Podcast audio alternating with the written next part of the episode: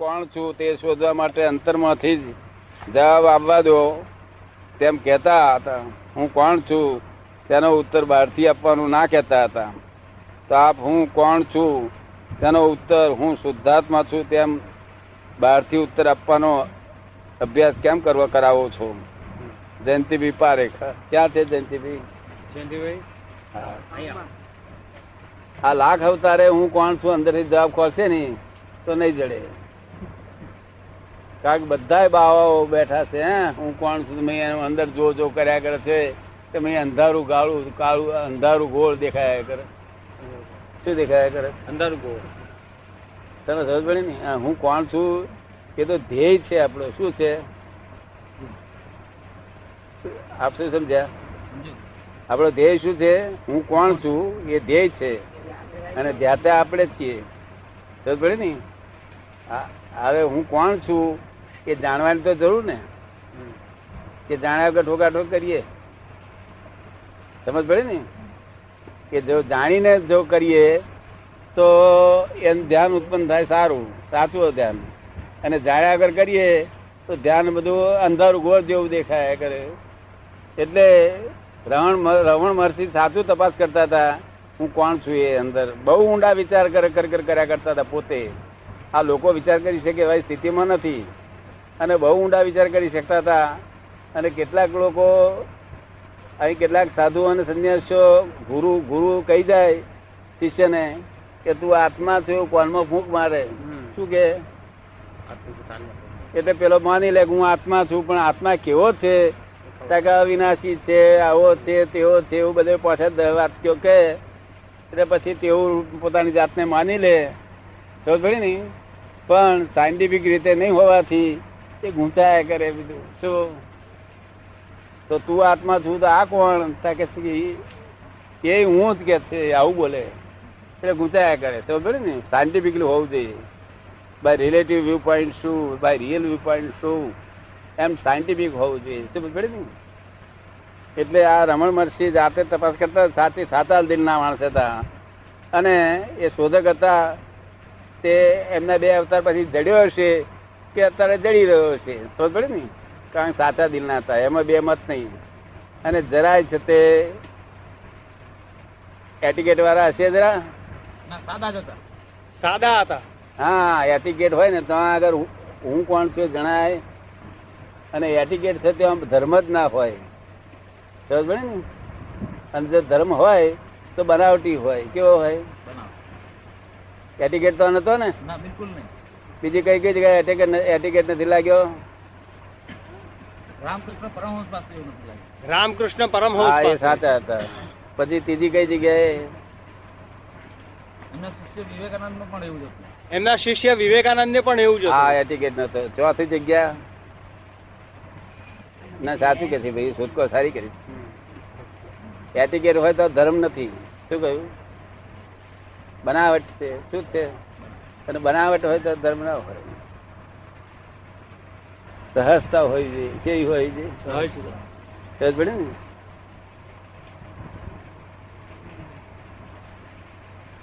એટલે બીજી બીજી કોઈ જગ્યાએ એટીકેટ વગરનું લાગે છે? જોઉં છું તપાસમાં શું જોઉં છું તપાસમાં શું બધું. હા. આપડે અહીં એટિકેટ વાળું લાગે છે બહુ? ના બિલકુલ નહીં. બિલકુલ નહીં. હા તો એટિકેટ ના હોય ત્યાં સાચો ધર્મ છે સમજ પડે ને? એટિકેટ હોય ત્યાં આગળ ધર્મ જ નથી, એમ માનજો. જ્યાં કઈ એટિકેટ દેખાવ ને બનાવટ હોય, ત્યાંથી પાછા આવતા રહેજો. શું કહ્યું? કારણ કે એટિકેટ બનાવટ છે, ત્યાં આગળ મહી શું સાચું હોય? એ તદ્દન તદ્દન સાચા પુરુષ રમણ મહર્ષિ, એ શ્રીમદ આપડા એ પરમહંસ, વિવેકાનંદ, રામતીર્થ, આ બધા સાચા પુરુષો. શું કહ્યું? સમજ પડે ને? ચોક્કસ. શ્રીમદ રાજચંદ્ર ખરા? તદ્દન સાચા એકદમ. તદ્દન સાચા પુરુષ શું કહ્યું? એ તો જેમ એવું હોય એવું જ કહી દેતા હતા. એ તો એમ જ કહી દેતા ચોખે ચોખ્ખું કે અંદર આનંદ છે ને બહાર ચિંતા છે ને ચોખે ચોખ્ખું કહી દેતા હતા. પેલું પુસ્તક વાંચેલું છે તમે? કોનું? રાજચંદ્ર. શ્રીમદ રાજચંદ્ર. રાજચંદ્રનું થોડું વાંચેલું છે. થોડું કૃષ્ણનું એનું વધારે વાંચેલું થોડુંક વાંચેલું છું. પરંતુ રામકૃષ્ણનું વધારે વાંચેલું છે. રામતીર્થનું. નહીં બરોબર. એટલે શ્રીમદ રાજચંદ્ર અંદર અંદર આનંદ છે અને બહાર ચિંતા છે એમ પોતે કહી દેતા હતા જેમ. એ તો બધા સહજ હોય મોટા મોટા પુરુષ. આમાં સૌથી મોટા પુરુષ રાજચંદ્ર કહેવાય. આ બધા જે વાતો કરી ને એમાં સૌથી મોટા પુરુષ આ જ્ઞાની પુરુષ કહેવાય રાજચંદ્ર. જેને આત્માનું જ્ઞાન છે. આ બધા આત્મજ્ઞાનના પ્રયત્ન છે. શું છે? નજીકના ટાઈમમાં. નજીકના ટાઈમમાં પ્રાપ્ત કરવા વારા છે. સમજ પડે ને? પરમહંસ તો છે. છેલ્લા છેલ્લા ધર્મ પહેલો છે સો ધર્મ બદલ્યા સો ધર્મ બદલ્યા. અને હાથમો ધર્મ મુસ્લિમ ધર્મ સ્વીકાર્યો. તમે વાંચ્યું છે? મુસ્લિમ ધર્મ કેટલામાં સ્વીકાર્યો? સાતમો. સાતમો. હા, હાથમો ધર્મ મુસ્લિમ ધર્મ સ્વીકાર્યો. એનું શું કામ કે સો ધર્મ ખોટા લાગે એમ. ત્યાં સાચો મુસ્લિમ છે. ના. ને? એવું નહોતું? એમ કે છે. હા શું હતું? એમણે તો એવું કહ્યું કે બધાએ ધર્મોની અનુભૂતિ કરી અને એમાંથી એવું કહ્યું કે બધા ધર્મોમાં જે કહેવા માંગે છે એક જ વસ્તુ એમ કે છે કે તેમણે તો બધા ધર્મોની અનુભૂતિ કરી હા અને પછી તારણ ઉપર આયા કે બધા. ધર્મ એક જ વસ્તુ કહે છે. ના એટલે એ એવું એટલા માટે તારણ માટે એમને સાતમો આનો સ્વીકાર કર્યો કે એમને તિરસ્કાર નતો મુસ્લિમ ઉપર. શું કહ્યું? કે તારણ કાઢવા માંગતા હતા. કે બધા સાચા છે ખોટા છે? સમજ પડે ને? એ બધા સાચા છે કયું? પણ સરખા છે એવું કહ્યું નથી. નથી ધર્મ બધા સરખા ના હોય. આ બધા સરખા છે માણસો? મનુષ્ય રૂપે બધા સરખા પણ ઉંમર રૂપે મારે ધોળાવાર છે, ભાઈને ધોળાવાર છે, કોઈને કાળાવાર છે, કોઈ નાનું છે, કોઈને મૂછો નથી ઉગી કોઈને મૂછો વાળા છે, કોઈ દાઢી વાળા છે, કોઈ સ્ત્રીઓ છે, કોઈ પુરુષો છે. તું ખુશ થઈ ગયો નહીં? દાઢી નથી તેથી અરે કાલે હવાર ઉગશે તું શું કા ચિંતા કરે? હા, એ દાઢી કનો રજીસ્ટ નથી થશે કે? તમને સમજ પડી ને? એટલે સાચા પુરુષો હતા બધા. કોનું જયંતિ પારેખનું પૂરું થઈ ગયું. થઈ ગયો.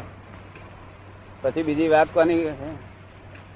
જે કઈ વાત કાઢો એ વાંધો નહીં તમારે આપણું ખોટું દેખાશે એ વાતચીત વાંધો ને વાંધો નહીં. જે કઈ વાત કરો આપણે અમે સહજ છે આપણે કઈ હું નથી. હું કઈ તમારા ઉપરી નથી તમે તમારા ઉપરી છો પણ હું તમારા ઉપરી નથી. શું કહ્યું? એટલે તમારે જે કઈ પણ વાત કરે કરજો. હું મારી જાતને ઉપરી પણ હું કોઈ બે માન્યું નથી. હું તો આખા જગત નો આખા જગતથી હું લઘુત્તમ છું. શું છું? આખા લઘુત્તમ નો અર્થ સમજ્યા તમે? નીચા. નાના નાનો. ના, ના, ના. આથી મારાથી નાનો કોઈ નથી. ને? એટલે તમારે વાંધો ખરો વાત કરવામાં? ભડક નહીં વાંધો નહીં. મોટા હોય ત્યારે ભડક લાગે. મોટા માણસ શું કહી દેશે? જો? આ તો તમે મને વડો પણ હું તમને નહીં વડું? હું વડું તો હું ભૂલતાપ ખાઈ દઉં કેવાય તો વડો તો તમારે તમારે સમજણ ના ફેરને લઈને વળી પડો. સમજણ કચાશ એટલે વળી પડો ને. એટલે વાતચીત કરજો બધું. દાદા એક જગ્યાએ મેં વાંચેલું બહુ જૂની ચોપડી છે ઓગણીસો સિત્યાવીસમાં પબ્લિશ થયેલું. એમાં લખ્યું કે કોઈ પણ મનુષ્યને માનવ અવતારથી નીચો જે ચોવીસ ચોરાસી લાખ યોનીમાં પણ માનવ અવતારથી નીચો અવતાર ફરી મળે નહીં. બધા મોક્ષના અર્થે જાય છે. એમ કે છે કે મેં બહુ જૂની એક ચોપડીમાં વાંચેલું કે માનવ અવતાર પછી એને બીજો કોઈ ઉતરતી કક્ષાનો અવતાર થતો નથી. મોક્ષમાં જવાનો જ માર્ગ મળે છે એને. એ જે ચોપડી વાંચેલી ને એ જે લખી છે ને તે પોતે લોક સ્વીકાર કરે એવી બધી વાત બધા લોકો સ્વીકાર કરે એવી વાત નથી. અમુક જ માણસો સ્વીકાર કરે એવી વાત છે. ખબર પડે ને? કારણ કે તો તો એ બધા ચોરી કરે ત્યારે કોઈ ગુનો જ નહીં નહીં? અહીં ચોરી કરે નહીં પોલીસ પકડાય નહીં તો એનું કઈ ફળ મળતું છે? તમને કેમ લાગે? છે બરોબર. ગુનો ગણાય. ગુનો ગણાય. હા? ગુનો ગણાય. એ ફળ ભોગવવા જવું પડે જાનવરમાં. શું કહ્યું? મનુષ્યના માનવતાનો ગુણ માનવતાના ધર્મની વિરુદ્ધ કોઈ પણ ધર્મનું આચરણ કરે જો મા- ધર્મનું આચરણ કરે તો પશુમાં જાય. જો રાક્ષસી ધર્મનું આચરણ કરે તો રાક્ષસમાં જાય એટલે નરક ગતિમાં જાય. અને જો સુપર હ્યુમન ધર્મનું આચરણ કરે તો દેવ ગતિમાં જાય. એવું આપને સમજાયું? હું શું કહેવા માંગુ છું? હા ગુનો એ તો માણસે માનેલી સાપેક્ષ વસ્તુ છે.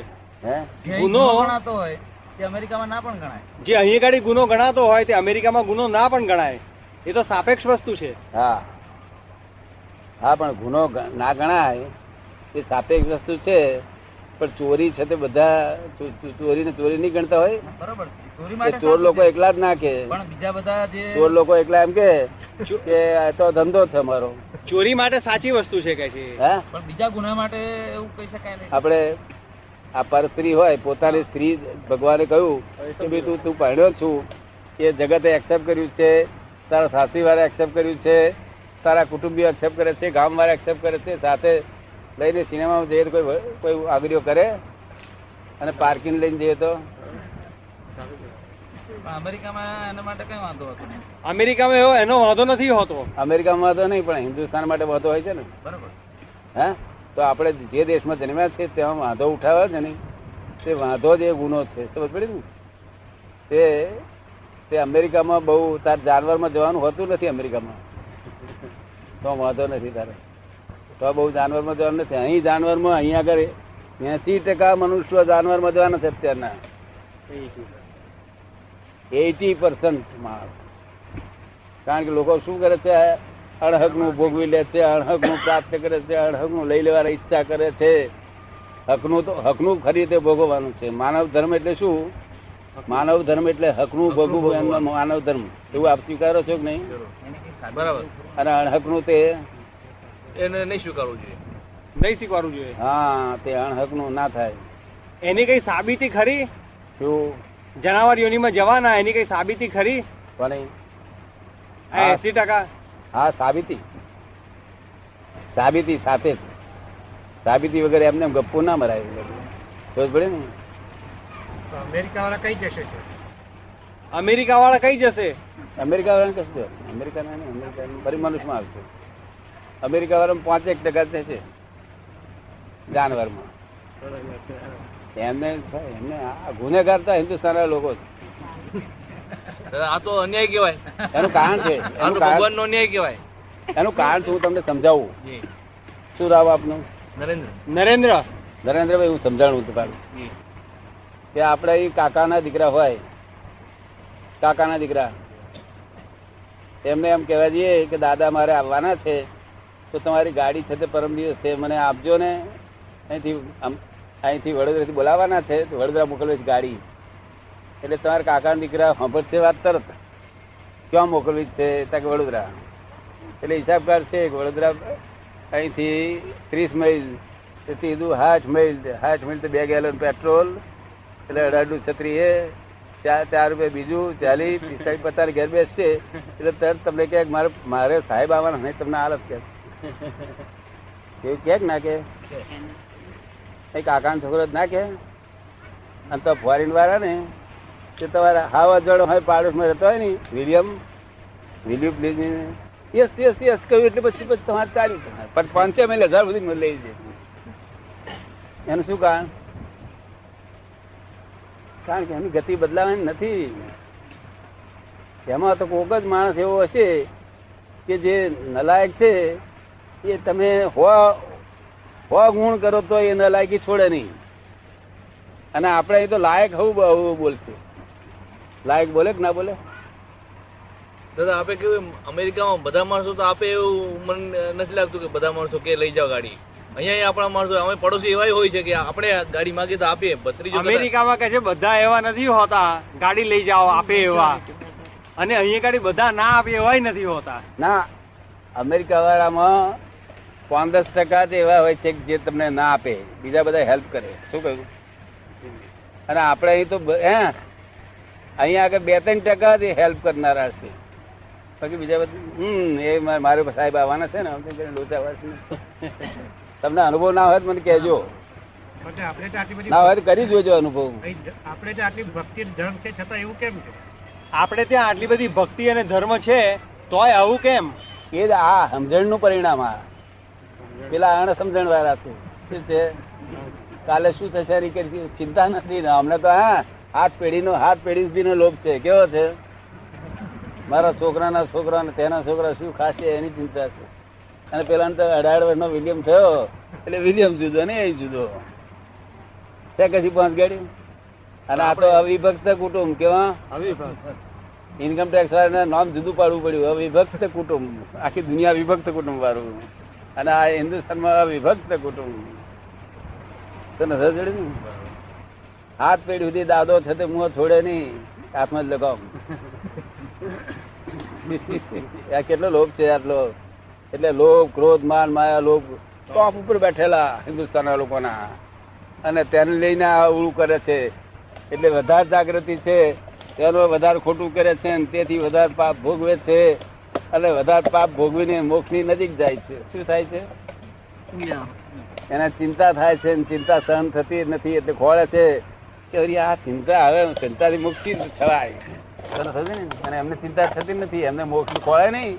એમને આપણે કઈ મોક્ષ.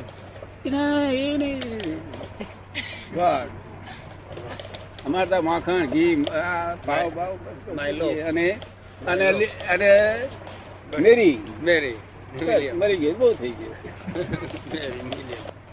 અમને બાર મેર્યો હતો ના જમતે.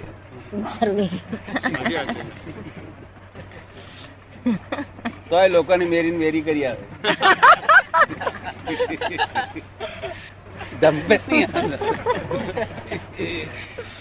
આપણી સમાજ રચના અવિભક્ત કુટુંબની તો બહુ ઘણા વર્ષોથી છે. હિન્દુસ્તાનની સમાજ રચના પ્રમાણે. આપણી સમાજ રચના અવિભક્ત કુટુંબની તો ઘણા વર્ષોથી છે. ઘણા કાળથી ઘણા વર્ષોથી નહીં ઘણા પહેલેથી શરૂઆતથી. ઘણા યુગથી કહીએ એમ. અને આપણે ડેવલપ કુટુંબ કહેવાય છીએ. આપણે અધ્યાત્મમાં ફૂલ્લી ડેવલપ કહેવાય છીએ. માટે આપણે તો આપણે તો બદમાશી ચોરી વધારે ના હોય તો અધ્યાત્મ ડેવલપ ગણાય જ નહીં. આ વધારે હોવું જોઈએ. ચોરી લુચ્ચી બદમાશી બધું વધારે હોવું જોઈએ. કારણ કે નાનું બાળક નાનું બાળક જાગ્રત હોય કે મોટું ઉંમરનો જાગ્રત કોણ હોય? નાનું બાળક વધારે જાગ્રત હોય મોટી ઉંમર મોટી ઉંમર અને જાગ્રત જ વધારે કરે ને તો આ લોકો જાગ્રત. પેલા જાગ્રત નહીં બિચારા અધ્યાત્મમાં જાગ્રત નથી એટલે એ ભૌતિકમાં જાગ્રત છે બિચારા. તો અને છોકરા બોકરાને કઈ પડેલી નથી અઢાર વિલિયમ થયો એટલે વિલિયમ જુદો રહ્યો જુદો. વાંધગળ જ નહીં ને. અને પછી પેલા ગયડા ગયડા ઘરમાં જતા રહે પાછા. અને વિલિયમ ને કઈ પડેલી ના હોય ગયડા ઘરમાં બાપો ગયો તો આપણે અહીં તો ના આ તો હવે જવા દે છે. હવે થોડું ઘણું એનો ચે પડ્યો થોડોક એટલે હવે ગયડા ગરબો બાપા જવા દે છે કોક કોક બધા નહીં જવા દે તો થોડી થોડો ચે પડ્યો થોડો થોડો. ચે પડ્યો થોડો થોડો. પણ આપણને એમને ચે પડવાથી આપણે લોકો થયા સારા આ લોકો. શું થયું? કારણ કે એટલા બધા દુરાગ્રહી એટલા બધા જડ એટલા બધા નિર્દયી એટલા બધા ઘાતકી બધી રીતે હિન્દુસ્તાન છેલ્લી ડિગ્રી પર આવ્યું હતું એ જો અંગ્રેજો ના આવ્યો હોત ને, તો આપણે દશા સુધરવાની નથી.